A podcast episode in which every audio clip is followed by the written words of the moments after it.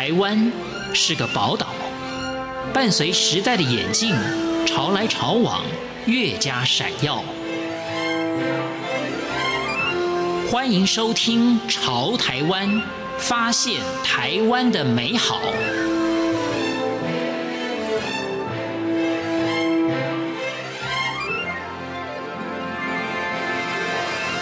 欢迎收听《潮台湾》，我是徐凡，清大研究所毕业的黄静雅，因为四五年前到部落当志工，开启了她的发酵之路。我们就聆听发酵米负责人黄静雅为我们说发酵的故事。欢迎收听。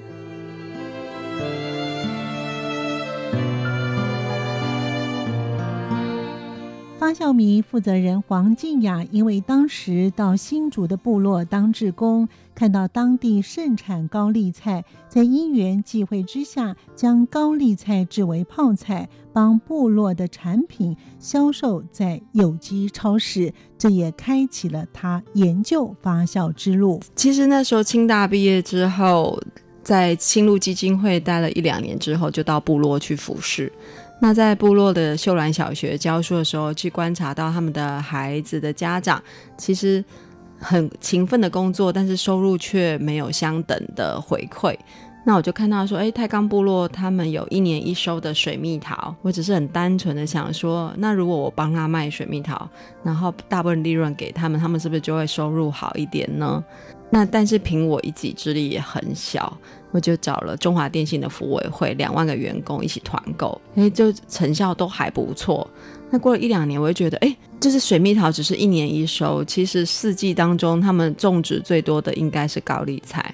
那加上因为成长背景的关系，就是妈妈都习惯去有机超市去买菜。所以一开始我就没有聚焦惯性农法的高丽菜，那我就想说，哎，我可以支持几个愿意转型的农民，或者已已经是这样自然种、友善种植方式的农民。那我就想说，哎，那这些高丽菜可以做什么呢？我在新竹的朋友，他是开一家餐厅，他有一次请我吃他做的黄金泡菜，对，我一吃惊为天人，我说这怎么做的？然后他就教我做，然后我在做的过程当中，我就说，哎，这个好像可以用掉很多的高丽菜，因为通常。一堆高丽菜，然后要变成高丽菜干，你才能加入酱汁变成黄金泡菜。那我觉得，哎，这个很不错。或许做这件事情可以让我买很多很多的高丽菜，所以我就开始做了黄金泡菜。但是一开始我 follow 它的配方，但是其实没有很久，我大概不到半个月，我就全部把配方改改掉了。因为刚好因缘际会，我在当时看了《发酵圣经》（Central Curse） 这本书。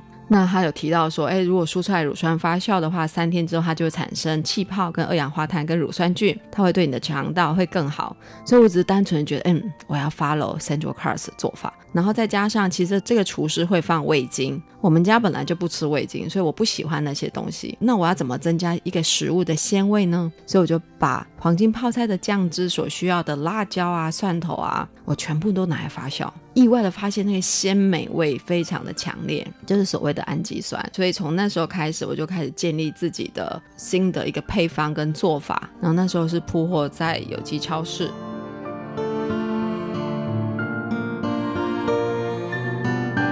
为何会开始跟着节气玩发酵，是有个故事。发酵米负责人黄静雅她说：“可是，在当时改变了做法之后，反而受到一些算是客诉嘛，一些讨论的电话。他们就说：为什么你的泡菜会会冒泡？他们觉得很惊讶，而且有点害怕。然后当时的我觉得超级开心，我只跟他讲说：没关系，你可以还我。然后我说：其实那就是。”产生乳酸菌的过程还会产生二氧化碳，所以它在冒泡是正常的，而且因为我没有灭菌，是希望你可以吃得更健康。所以其实当刻我就知道，我觉得这条路是对的。虽然当时没有很多人欣赏，常常每个礼拜部落就会送菜给我，那就这样做了三年，其实有一点心灰意冷，因为当我日复一日做的事情都一样的时候，手法一样的时候，我觉得很无聊、很无趣，就是好像没有一个突破感。我好像没有在进步了。那尤其又听到我母亲说：“你做这件事情，不用念到清大，你小学毕业就好了。”所以当下我突然愣了一下，是不是我做这件事情，我都自以为是带给别人幸福，其实健康，对健康，嗯、对。但是我自己最亲近的人并不觉得。那时候正在做社会运动的朋友聊，那他自己本身也是农民，他跟我说：“你不是在做泡菜，你是在做发酵。”我前半秒，我其实我愣了一下，我心里还 always，我光做泡菜我都觉得好辛苦了，我怎么可能做所有的发酵？其实我下一秒钟，我突然领略了这句话，然后眼前似乎就是一条很长的路，全部点亮，看到了，对，这就是一条发酵复兴之路。他可能更希望做的是一个平台，而不是被暗藏在一个黑暗里，然后大家觉得腌制品不 OK 啊。但是我就开始问自己，那如果你要走上这条路，要让它重新被点亮的时候，就是你要把这个石头整个撬开，那个立基点会是什么呢？然后那时候我在南浦，就是北浦的旁边，南浦拜访了一个客家妈妈，她说她愿意教我做她自己这几十年做的发酵的嫩浆，我就很开心啊，我就开车过去找她。然后当我看着那个阿嬷，外面都是很美的菜园啊，好多瓮啊，然后她很自然的在做，突然看到了几个字：跟着节气玩发酵。对，我们就应该顺应节气，带着一群又一群的人，就像阿嬷一样，安安静静的做发酵，分享食物，照顾邻里。所以从那一刻开始，我开始开上课。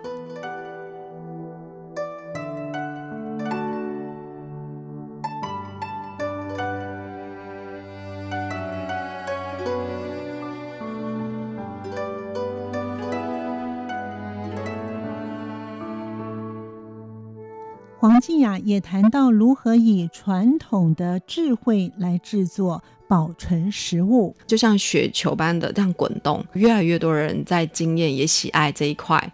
然后，甚至在四年前开始，美国期刊呐、美国书籍大量的涌进台湾，告诉大家们，发酵时就肠道是你第二个大脑，你要多补充发酵时，它平衡你的肠道的多样性菌种。还有更指出说，影响我们快不快乐的血清素也是来自于肠道产生，还有免疫系统也是。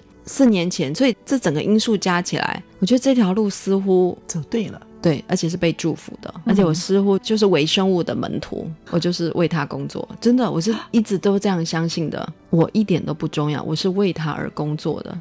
我觉得很神奇，就一旦你愿意把自己放得很低的时候，然后你的心中心系的是一个更大、比你更大的意图的时候，必然会祝福你。不同的节气有产出不同的作物，根据作物你可以做成什么发酵，跟微生物没有关系。譬如说，哎，接下来十二月我们有大白菜了，那我们就可以做成酸白菜。然后再更年底，譬如说要接近过年了。旧历年我们有芥菜，那我们就可以做成客家人的酸菜，是跟着作物在做这些保存食。疑问说，那腌制跟发酵有什么不同呢？如果很粗略的来说，他们两个同样都属于保存食，只是一个有透过微生物的转化，一个没有微生物。腌制就是属于没有微生物，怎么说呢？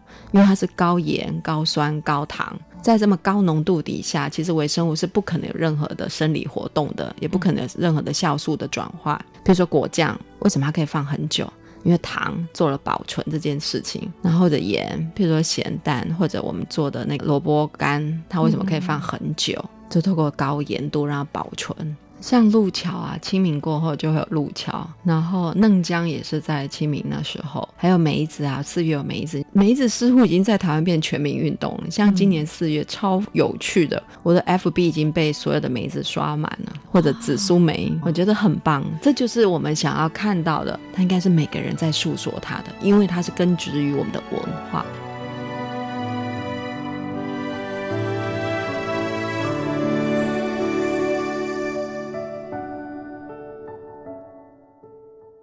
乳酸菌发酵如何在蔬菜水果当中发酵呢？以及如何来看待微生物？发酵迷负责人黄静雅她说：“比如说我要做乳酸菌发酵，水果跟蔬菜对我来讲是一样的，因为它们的作物的表面都有乳酸菌，你只要给它它喜欢的择态环境，比如说厌氧、厌氧的环境或者温度。”那它就自然会生成乳酸菌跟二氧化碳。那如果你是指曲类的发酵的话，那的做法跟温湿度又不太一样。譬如说我想要做水果味增，那又跟刚刚不一样。刚刚是它水果表面自然有乳酸菌，那如果你是要做水果味噌，你就必须要投入所谓的 starter，就是米曲菌，温湿度也完全不一样，然后也可能是它是半耗氧状态，它就不一定是厌氧状态。菌落就像一个浩瀚的宇宙一样，我们无法探究其名。我们人类也是这一百多年才发现微生物这件事，法国人发明的显微镜，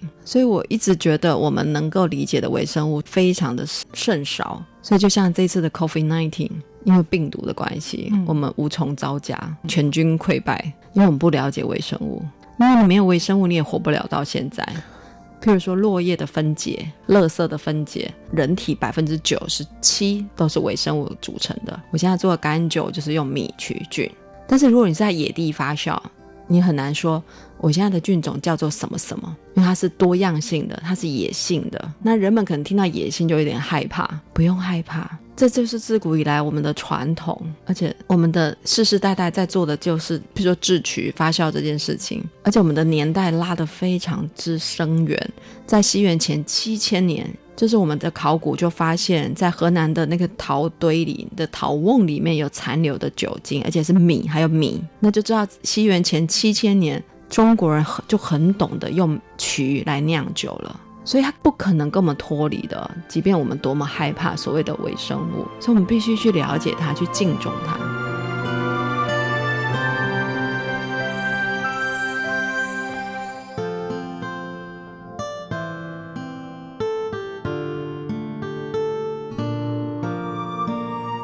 发酵作物就如同魔法般操在自我手上。黄静雅她说：“应该说什么样的蔬菜、什么样水果，它的发酵时间不一样。譬如说，我之前发酵马铃薯，你要做乳酸发酵，你的可能只能到三四天就要收，它就一个很明显的 cheese 味。可是，如果你超过十天以上，它就越来越像臭豆腐的味道，不太一样。那譬如说 apple，像番茄，我会让它发酵个两个月都没问题，我觉得那个风味不会改变。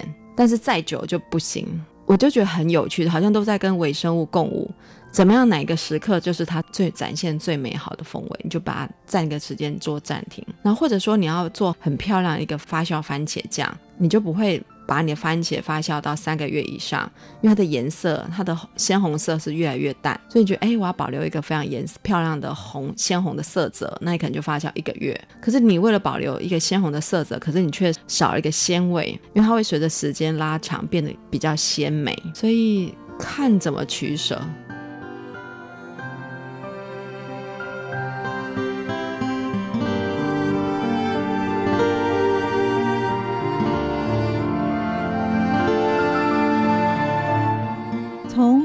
到大道城已有四五年的时间，都在研究发酵的作物。发酵迷负责人黄静雅也谈到她最满意的事。当然，我先讲这没有什么，就是我我不觉得它有什么，只是我提供我的想法。我做了这两个，应该是极少人会做过的，就是我做了发酵的咖喱粉，嗯，那我做了发酵的辣椒酱。发酵咖喱粉，我只是很单纯，一开始我只是想要去拆解它，我怎么去做发酵过的咖喱粉，所以我就发现了，只有里面的元素就只有姜黄能发酵。然后当我在发酵姜黄，我意外发现姜黄发酵后，它居然有个奶香味，那种刺激感，那种辛辣全部没有，我觉得很有趣。还有像发酵蒜头，也没有人在做这个，可是我做的还不错，尤其现在蒜头这么贵，回到我的工作室都觉得哇。我好有钱哦，因为我当初都把一堆蒜头发酵了，我因为现在一斤两百多块，觉得很有趣。然后辣椒酱是，这当然要感谢微生物，是跟我没关。我是偶然发现辣椒要发酵至少要八个月以上到一年，那个鲜味之迷人，而且还有出家人来买我的辣椒酱，说：“哎，你有加肉吗？”我说：“没有，没有，没有加肉，是因为发酵过后，他把辣椒的蛋白质转氨基酸，所以那个鲜美好像是肉。”辣椒发酵两个月、三个月跟一年真的差很多的味道，但是不是每个作物都可以发酵这么久？像酸白菜，我就不建议发酵一年，因为没意义，最后那全部都会被分解彻底。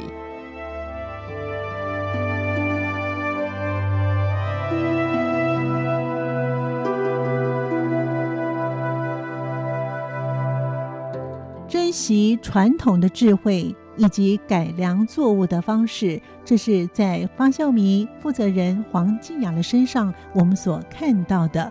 感谢您的收听，我们下次见。